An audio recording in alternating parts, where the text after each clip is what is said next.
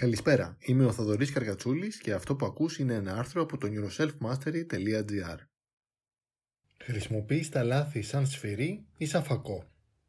Μία πολύ ωραία σκέψη που άκουσα πρόσφατα είναι πως πολλές φορές χρησιμοποιούμε τα λάθη μας σαν σφυρί, ώστε να τιμωρήσουμε κάποιοι τον εαυτό μας, κάποιοι τους άλλους.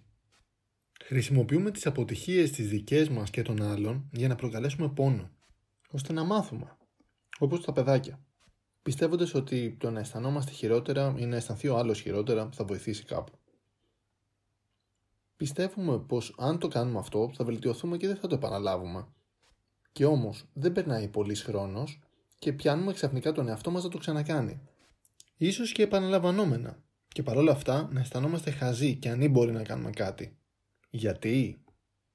Όλοι μας έχουμε μία μπαταρία με δύναμη θέλησης. Ή στα αγγλικά willpower. Όλοι μας έχουμε μία μπαταρία με δύναμη θέλησης. Αποτελείται από κάποια κέντρα στον εγκέφαλο που εδράζονται στο μπροστινό μέρος του και είναι από τις πιο καινούργιες εξελικτικά περιοχές του, που μόνο στον άνθρωπο είναι τόσο ανεπτυγμένη, και ιδίως μετά τα 24 του περίπου. Μέχρι τότε ακόμη οριμάζει. Αυτό το κέντρο είναι που θα σε βοηθήσει να εστιάσεις σε ένα σημείο παρά τους περισπασμούς, να στοχοθετήσεις, να προγραμματίσεις το μέλλον, να σκεφτείς λογικά, να συγκρατηθείς στους πειρασμούς και τις ορμές σου. Να αντισταθείς στο σοκολατάκι και το γλυκάκι ή σε κάποια βλακή που πας να κάνεις. Να επιμείνεις παρά τις δυσκολίες και να κρατηθείς την πορεία των στόχων σου, σκεπτόμενος το απότερο όφελος και να μην πέσεις θύμα στην εφήμερη ευχαρίστηση της στιγμής.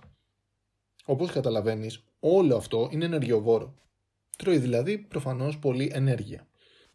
Όποτε πιεζόμαστε ή είμαστε κουρασμένοι ή γενικά το σώμα μας κρίνει πως δεν είναι άμεσα αναγκαίο και χρήσιμο σαν σύστημα γιατί προηγείται να επιβιώσουμε, αυτό είναι από τα πρώτα μέρη του σώματός μας που αρχίζει να υπολειτουργεί και φαίνεται πως η μπαταρία αυτή έχει αδειάσει.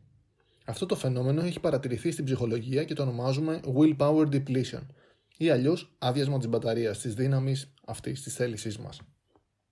Αυτό που έχουν δείξει είναι πως το να προκαλούμε στον εαυτό μας τύψεις και ενοχές είναι από τους γρηγορότερους τρόπους να αδειάσουμε την μπαταρία αυτή.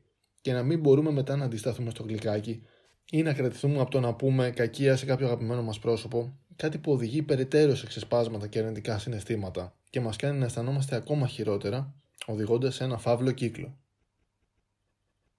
Μια άλλη προσέγγιση λοιπόν, αντί να αντιμετωπίζουμε τα δεδομένα, τα λάθη τα δικά μας και των άλλων, σαν σφυριά, δηλαδή να προκαλούμε πόνο και να τιμωρούμε, είναι να τα αντιμετωπίζουμε σαν φακό. Ένα φακό με τον οποίο ρίχνουμε φως στο σκοτάδι της άγνοιάς μας και ανακαλύπτουμε νέα δεδομένα. Τι έκανα λάθος? Τι ήταν στο χέρι μου να κάνω καλύτερα? Ποιες ήταν οι περιστάσεις που οδήγησαν σε αυτό? Πού ακριβώς και τι στράβωσε? Πώς θα μπορούσα να το έχω αποφύγει? Και τι θα μπορούσα να κάνω διαφορετικά ώστε την επόμενη φορά να μην επαναληφθεί?